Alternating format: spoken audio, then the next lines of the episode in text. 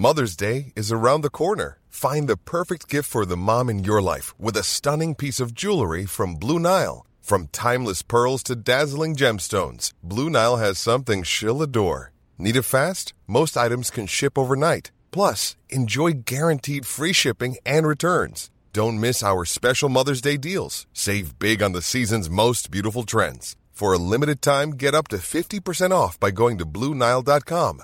That's Bluenile.com. Heraldo Podcast, un lugar para tus oídos.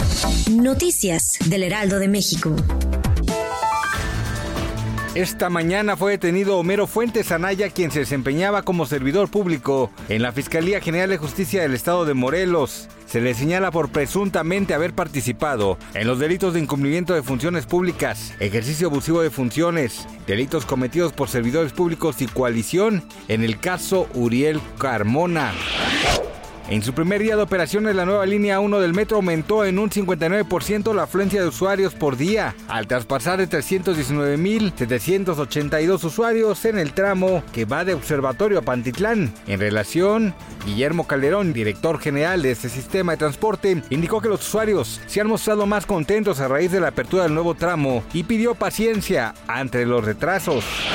Durante una transmisión en vivo, la virtual candidata presidencial Claudia Sheinbaum hizo una reflexión de manera previa debido a la conmemoración por el Día de Muertos y afirmó que este 1 y 2 de noviembre es un momento especial para recordar a todos nuestros ancestros, ya que forman parte del sincretismo y la cultura en nuestro país.